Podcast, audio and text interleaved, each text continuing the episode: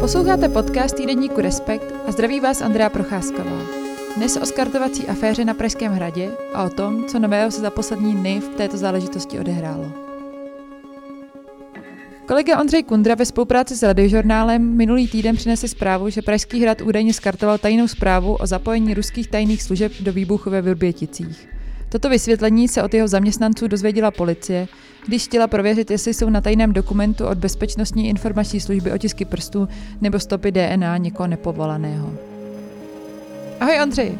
Ahoj Andreo.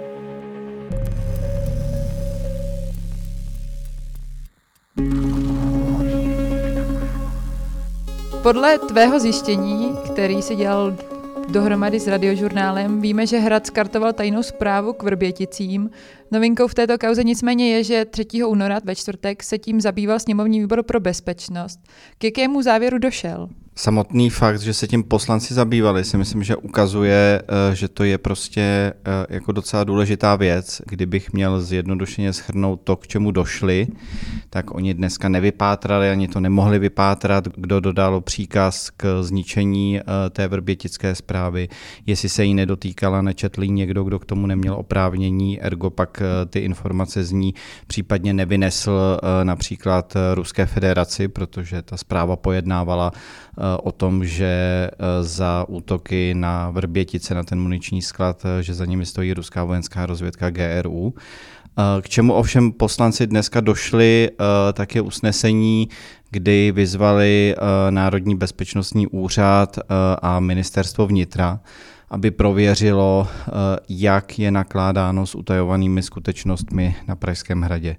To indikuje, že poslanci bezpečnostního výboru mají eh, podezření nebo nejistotu, že s nimi nakládáno dobře, eh, mají zřejmě pocit, že s těmi informacemi se může nakládat jako pochybně a s těmi zprávami.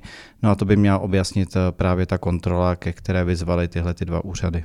Mohl bys ještě takhle na začátek popsat, proč toto odhalení zbudilo tak velkou pozornost, a to nejen u novinářů, ale i politiků? Co tak zásadního jsme se vlastně z vašeho zjištění dozvěděli? Ono samotné nějaké jako skartování, byť tajné zprávy by asi nebylo nějak jako skandální nebo pobuřující nebo problematické, hold čas od času se skartují uh, různé dokumenty, uh, včetně jako utajovaných dokumentů, jsou na to samozřejmě nějaká jako přesná pravidla. To nevíme v případě Pražského hradu, jestli byla tahle ta pravidla dodržena, to doufejme, že se dozvíme teprve v budoucnosti. No ale to základní, co vlastně ta informace o zničení té tajné zprávy jako přinesla, tak je podezření, že eh, k té zprávě se v minulosti dostali lidé, kteří na to neměli prověrku, že jim mohli číst, že ty informace případně s nimi pak mohli nakládat eh, proti zájmům České republiky. To jsou samozřejmě všechno spekulace, jsou to všechno jako podezření, ale to si myslím, že to zjištění jako tyhle ty spekulace vyvolává. No a je tady jako silné podezření, eh, že eh, vlastně někdo tu zprávu chtěl zprovodit ze světa, aby policie nemohla vyšetřit v uvozovkách zločin. A ten zlo, zločin by právě spočíval v tom, eh, že lidé, kteří zprávu neměli dostat, ji dostali a to, že byla e, skartována, tak policii neumožnilo z té zprávy odebrat e, otisky prstů a další stopy. A to si myslím, že je to základní zjištění, že někdo může případně na Pražském hradě zametat důležité stopy, které by mohly objasnit nějaké porušování pravidel. Tady je asi důležité se zastavit. Proč měla vlastně policie podezření, že dokument týkající se informací o výbuchu ve Vrběticích, který schromáždili tajné služby, mohl číst někdo nepovolaný, kdo je ten nepovolaný a kdo je naopak ten povolaný, kdo ho měl číst? Lecos o tom policejním prověřování eh, nevíme.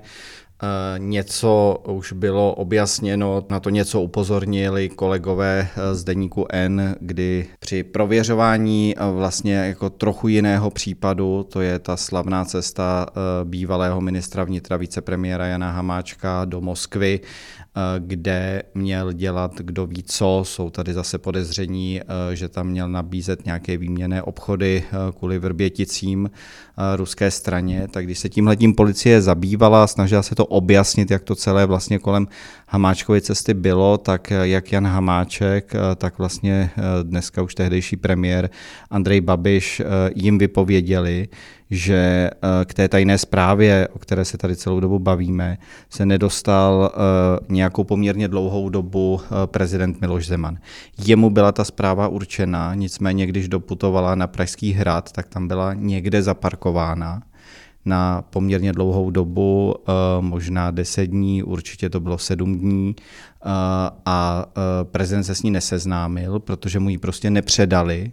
No a to je právě to období, kdy jsou jako největší otazníky, kdo všechno se k té zprávě mohl dostat a to si myslím, že právě policii přivedlo na myšlenku, že to tedy nějakým způsobem prověří.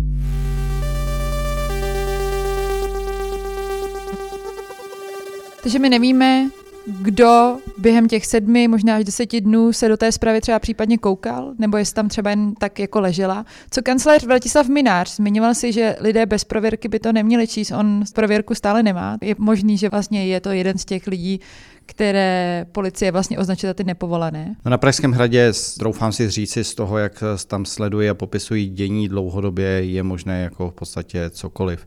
Tak z minulosti víme, že kancléř Minář zasahoval do rozhodování uh, jako soudů v České republice v případech, které se nějak dotýkaly uh, zájmu Pražského hradu.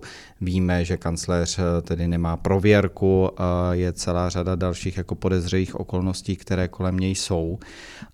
Tam k té tajné zprávě, eh, tak by to mělo být vždycky je nějaký eh, prováděcí materiál, košilka, kam se zaznamenává, kdo jí bere do ruky, z jakého účelu, kam ji případně nese. Eh, bezpečně víme, že na Pražském hradě jsou dvě dámy, které mají na rozdíl od kancléře Mináře nebo poradce Martina Nejedlého nebo dalších lidí prověrku na vysoký stupeň. Oni jsou povolány minimálně k tomu, eh, aby tu zprávu, eh, když tam přijde, je označena na stupeň důvěrné, tajné, případně přísně tajné, prostě vzali a přenesli třeba prezidentu republiky, protože prezident republiky eh, vzhledem ke svému zdravotnímu stavu není moc schopný se dostavit do spodních pater Pražského hradu, kde jsou tyto dokumenty uloženy. Tohle to zároveň ale nevypovídá nic o tom, jestli se té zprávy nemohl zmocnit někdo jiný.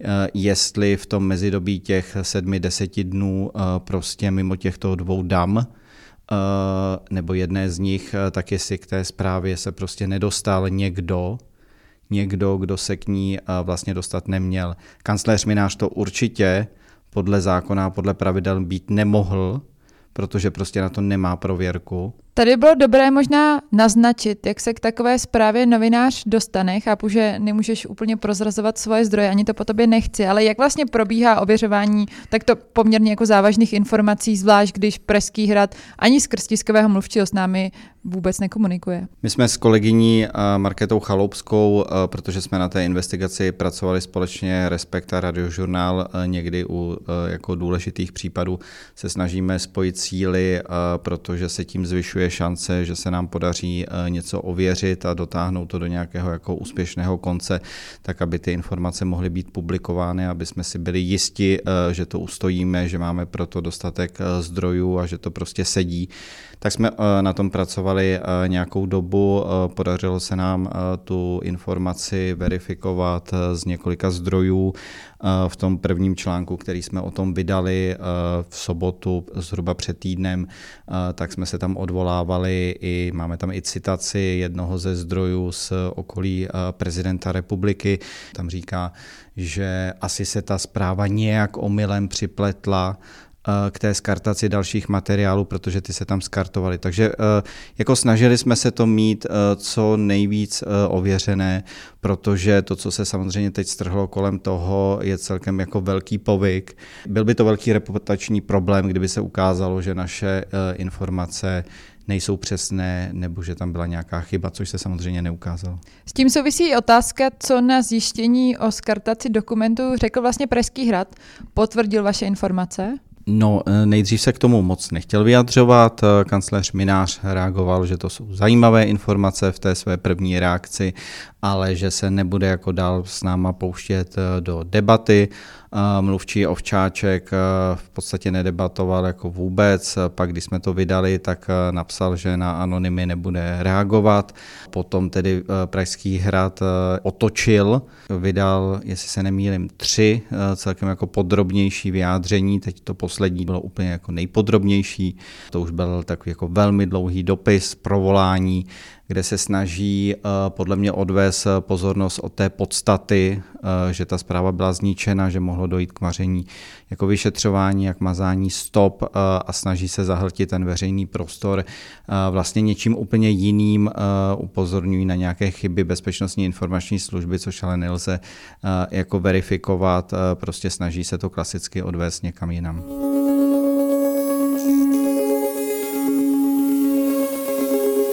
Už to zmiňoval a jedna, jeden z těch zdrojů vám vlastně řekl do toho textu, že ke skartaci asi se omylem připletl dokument v utajeném režimu D, což pro posluchače znamená důvěrné, a to zpráva o Vrběticích.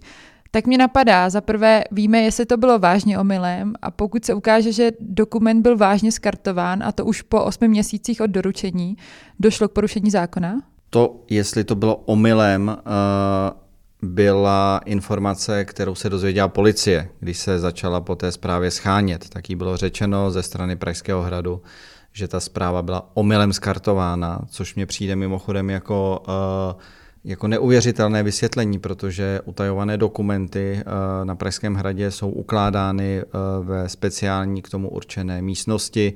Tam se opravdu nedostane nikdo nepovolaný, to se musí odemknout, odkódovat, takže někdo by omylem to musel odkódovat, dostat se do té, eh, do té místnosti, pak, se, pak by se musel někdo omylem dostat do trezoru v té místnosti, omylem vyndat eh, tuhle tu jednu konkrétní zprávu, omylem ji přenést do jiné místnosti, eh, do skartovacího zařízení, tam možná zakopnout a omylem ji hodit do toho skartovacího zařízení. To je celá řada jako hodně neuvěřitelných omylů omylů. Uh, takže to si myslím, že je nějaké jako prvotní vysvětlení z úleku, které bylo uh, policii nabídnuto ze strany Pražského hradu. Oni pak, uh, jak vidíme z těch jejich veřejných uh, vyjádření, trochu jako pootočili, už o omylu nemluví, uh, už v podstatě říkají, že měli právo tu zprávu jako skartovat. No a to je ale jako druhá věc, protože my vůbec nevíme v tuhle tu chvíli, uh, jaký mají na Pražském hradě nastavený skartační řád, jestli ho neporušili, jestli ho neupravovali, jestli ho účelově neupravili nebo nepřijali nový, aby rychle mohli tuhle tu zprávu skartovat. Víme z jiných eh, státních institucí, jako je ministerstvo vnitra eh, nebo jako je úřad vlády, že utajované dokumenty eh, tam skartují po poměrně dlouhém období plus minus dvou let a to ještě s nějakým časovým odstupem. Na Pražském hradě hodně spěchali, to je velmi krátká doba, za jakou skartovali zhruba 8-9 měsíců tuhle tu tajnou zprávu, ale oni na Pražském hradě vlastně tají před eh, veřejností, nechtějí to dát novinářům eh, ani ten vnitřní skartační řád. Ta argumentace, kterou si zmiňovala, kterou dneska Pražský hrad používá, tak uh, vlastně zní, že tajný dokument byl doručen v hrubém nepořádku právě bezpečnostní informační službou a taky, že byl označen jako běžná pošta, takže už šlo vlastně už skartovat podle toho skartovacího řádu, který jsme nikdo neviděl už dříve. Co říkáš na toto vysvětlení a jak na to reaguje vlastně obecně experti a komunita? No hlavně na té zprávě bylo napsáno, a to sám Pražský hrad eh, jako připouští, že to je důvěrný materiál. Eh, jedna stránka podle Pražského hradu byla označena dokonce jako tajný materiál.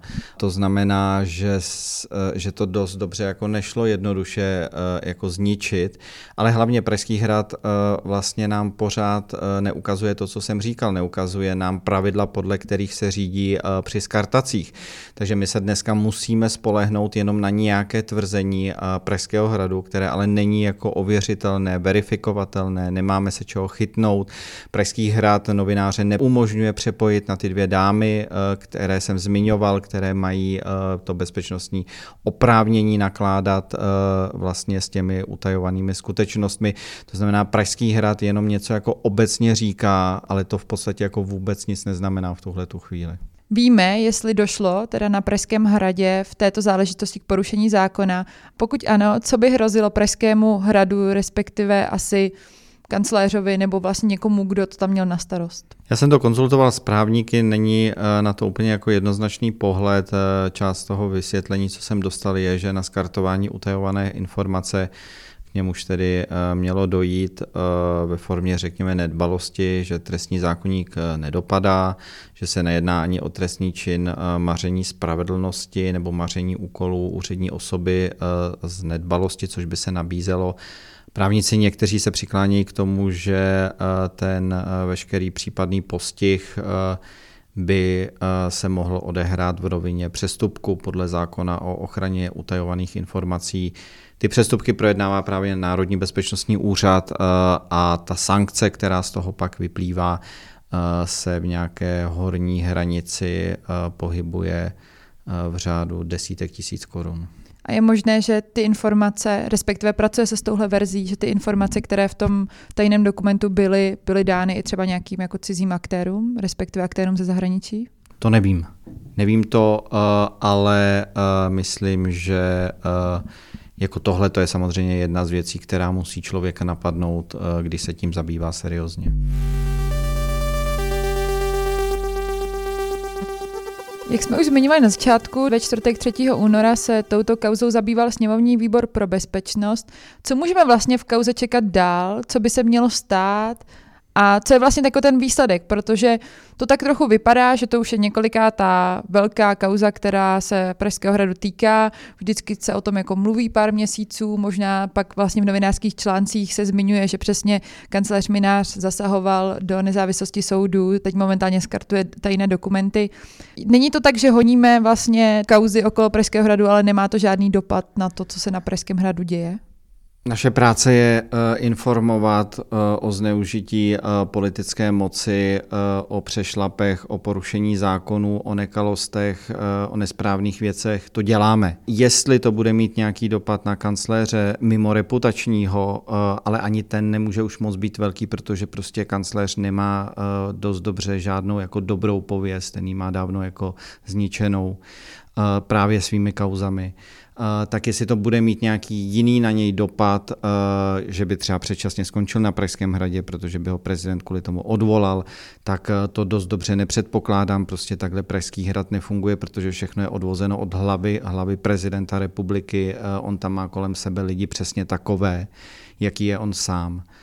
Takže v tomhle se nic nestane, eh, si myslím, eh, ale taky to není náš úkol jako novinářů. Náš úkol je o těch eh, jako věcech psát a dál se jako zajímat o to pozadí, což budeme. Máme tu ale jeden rozdíl a to, že nová vláda, vláda Petra Fialy, předchozí vláda Andreje Babiše do určité míry i kvůli nějakým vlastně jako problémům bývalého premiéra byla vstřícnější vůči Pražskému hradu. Čekáš, že tady se něco jako změní, protože do určité míry ano, je to Pražský hrad, je to role prezidenta, ale tak uh, premiér a vláda asi nebudou úplně bezmocný.